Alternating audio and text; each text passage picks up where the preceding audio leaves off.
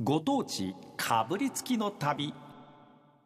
さあ全国を旅しながらおいしいものをご紹介しようというご当地かぶりつきの旅でございます今日は和歌山県の九度山町というところをご紹介させていただきます、はいえー高野山の麓にあたるところなんですが南海電車難波から橋本というところまで、えーええ急行列車50分で到着いたします、はいえーそこからまだもうちょっと先乗らないといけないんですが橋本の駅行きますとねそのまま電車南海電車は東方向に向かってで右で曲がってそこにね木の川が流れてまして橋鉄橋を渡ってでまたね西側に折り返してくるんですよ。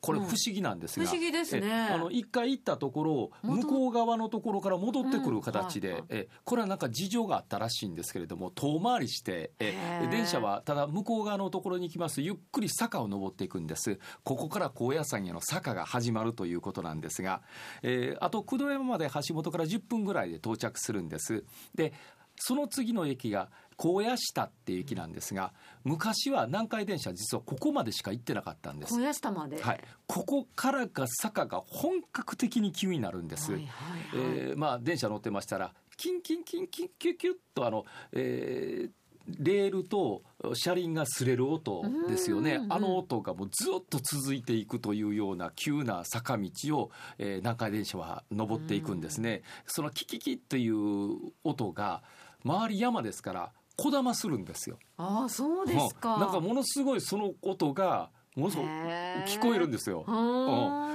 えーーでこの工藤山というところは歴史があります真田幸村が、えー長野からやってきてここにしばらく滞在してたという場所真田ミュージアムというのがあります、うんえー民家の中にねポツンと出てくるミュージアムなんですが、まあ、工藤山でどんな生活をしていたかということ資料は非常に少ないらしいんですがいろんな展示がされておりますさらに大阪夏の陣冬の陣というのは一体どういうもんであったかというのがここのミュージアムに行きますと非常に分かりやすく解説をしてくださっておりましてへーえ簡単にあの歴史はあまり知らなくても分かるようなあそうですかうん風にえー工夫されておりましたね。えーまああの九度山駅から歩いて行ける距離のところにうん2、3の資料館がありまして、えここはね、街歩きができるところだなというふうには感じました。で、道がね、意外と細いんですよ。うんメインロードでも非常に細い道が多いところ、えーなんか路地のような細い道があちこちに、え歩くのに適してるでしょうね、あったりするのがこの九度山の町でしたね。でねこの南海電車の九度山の駅の駅舎のところに、まあ、ガラスがありましてはいガラスから覗き込むと、なぜか知りませんがそこにかまどが見えるんです。うん何のかまどでしょうねこれ何してんのかなと思ったら、はあおにぎりを作ってるんです。駅のそのすぐのところで、おにぎりを売ってるんです。しかもかまどで炊いたおにぎりを駅舎で売ってるんです。それをきっとこれちょっとした名物なんでしょうかその通り名物になってるみたいえー美味しいで。でしょうねでも昔はそれねこの九度山から皆さんが高野山に向けて歩きはったんです。はいはいでね、えー町の石の道と書きまして、うん上石道というのがあって、うんうんまあ104メーター一丁なんですが一丁ごとにこう石碑みたいなのがあってそれがずーっと高野山の入り口大門というんですが、はいはい大門まで続いてるんです、そこを皆さん歩きはったんです今も歩けます、だいたいまあ普通の足で歩いて78時間えー丸1日かかるというハイキングコースですはあはい、えそこからずーっと歩いていく、うん、ここで握り飯を食べて力つけてから歩こうということなんでしょうね。合いますわそれは、うん確かにそこで売るべきものですわええーそして高野下という次の駅、えーここではなんと駅舎が高級ホテルになってるんですあそうなん駅です舎自身もしもちろんあの昔駅員さんがおったなというところを部屋に変えてるんですへーホテル仕様の部屋に変えて2部屋あるんですその部屋出たらすぐ改札なんです不思議そんなところがあったりするというね2部屋のみなんですがこれでも鉄道好きのあ方もうはもうたまらないですよねだって窓から列車が見えるし,、ねえ見えるしで向こうにトンネルが見えるしすごいほうこういう場所がここにはであるきんてでるす。んですえね。えなかなかのところです。うんまあ、南海電車さんが作りはったというふうに聞いてるんですが面白いなあ、えええーぜひあのでねここでまあ一泊してあのまあ自分で食料を持ち込むというのが基本になるんですが、あーなるほど周りにお店がないんで、はいはいはいで朝はね一駅戻ってうん九度山まで戻っておにぎり食べて帰ってくるんですって。さやっぱりそのおにぎり美の味しいんでしょう、はいきっと。というような仕組みになってるらしいんですが、えー、ざっと工藤山をご紹介いたしました、さあその工藤山何にかぶりつくかというと柿です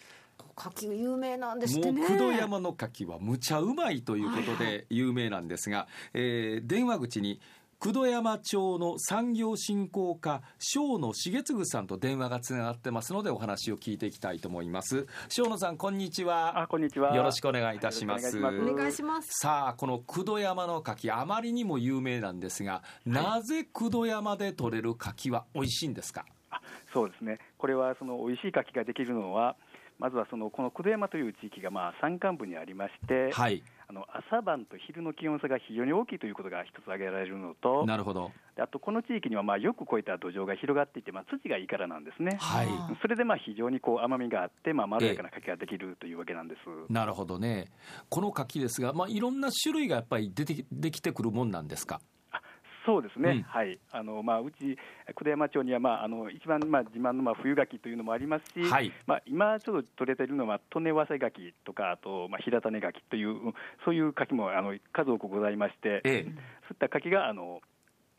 あの、まあ、10月、11月とあのずっとあ取れるまあわけですね多く取れ今でるということですすね。はい、えやっぱ柿農家さんって非常に多い町なんですかあうちの町は非常に柿農家が多い町なんですね、あー全体で百数十軒ぐらいが、まあ、う柿を作っているわーんですねごいですね、はいそんなに。へえあさっき言ってたんですが、あのー橋本を出まして、坂を上り始めると、列車の右左が柿畑になっていくんですよ。そんなにあるんですか、はい柿畑が。えええーここの柿、さすがに美味しいということで、なんか前聞いたことがあるんですが、はい工藤山で非常に高価な、えーはいお高い柿ができるというふうに聞いてるんですが、はい。 うんえっ、と、久出山では、まあ、あーその11月になると、冬柿という柿はが収穫が非常に盛んになりまして、えで、まあ、久出山町の冬柿は非常にまあ品質が優れて、まあ、味も良くて、えうん、で姿も整ってまあ美しくと、でまあ、あのあの他のところから日本一の冬柿という評価もちょっとそうあのなん得でておすよ、りまこす。こはい日本一と言われてるんですよね。うんえ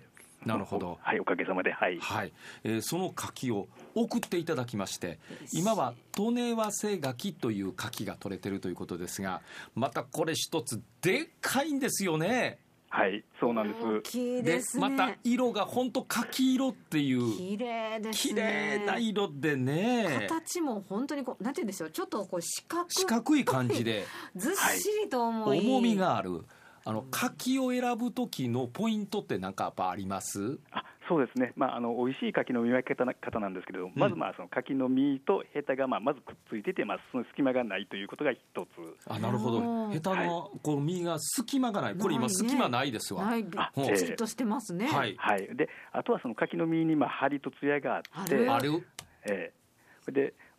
同じ大きさの柿があったとしたら、うんまあ、手に持った時にまあ少し重たく感じるぐらいの柿をまあ選んでもらえたらというふうに思います。もう今あのおっしゃった通り生野さんのおっしゃった通りの柿になっておりま全す、部兼ね備えてます、これ。えーうちの AD さんがちゃんと剥いてくれましたいただきますいただいてもいいですかあどうぞ、はい、えーでは和歌山県工藤山の柿でございますいただきますんおいしいおいしいこれあ味りがとうございまがす濃い。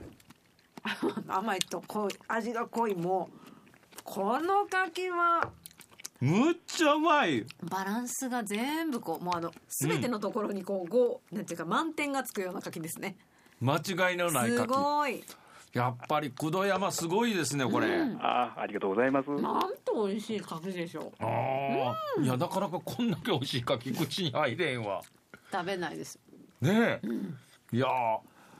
今日これ送っていただいてありがとうございます美味しい。あこいえいえれが利根早生柿。うん今からですね、じゃあ冬柿は。あそういう冬柿が11月に入ってからが、あのはい、最盛期になります。で実は今日はねここでご紹介していただいて生野さんがあのお電話いただいて原田さんプレゼントをしたいんですかって言っていただいてはい。お待たせいたしました今、まあ、あの冬柿は11月なんですがその11月に取れる冬柿を5名様にプレゼントさせていただこうということになりましたありがとうございます黒山の柿をまあね、この番組をお聞きいただいているリスナーの皆さんにぜひね久田山町の柿を味わっていただきたいと思いまして、はいでまあ、5名の皆様に冬冬柿、まあ、6個入りの冬柿をまあプレゼントしたいと思ってます。 6個入りの冬柿を5名様にはいただこれ出来上がるのがもうちょっと先なんですよねそうなんですよ、えっと11月の中旬から下旬に発送を予定しております。ということで、えー欲しいなとおっしゃる方、まあ、一度食べてみてください発送がちょっと遅なりますけれどもファックスメールおはがきでお待ちしております、はい、メールは kf アットマーク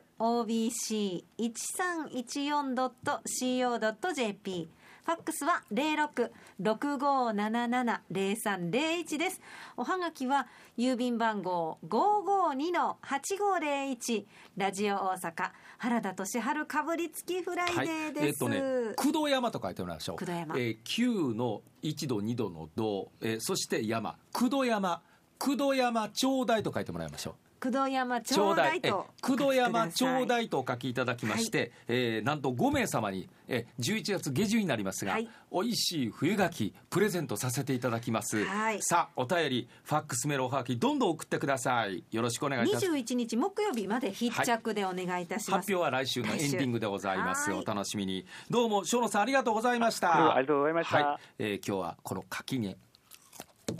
かぶりつきました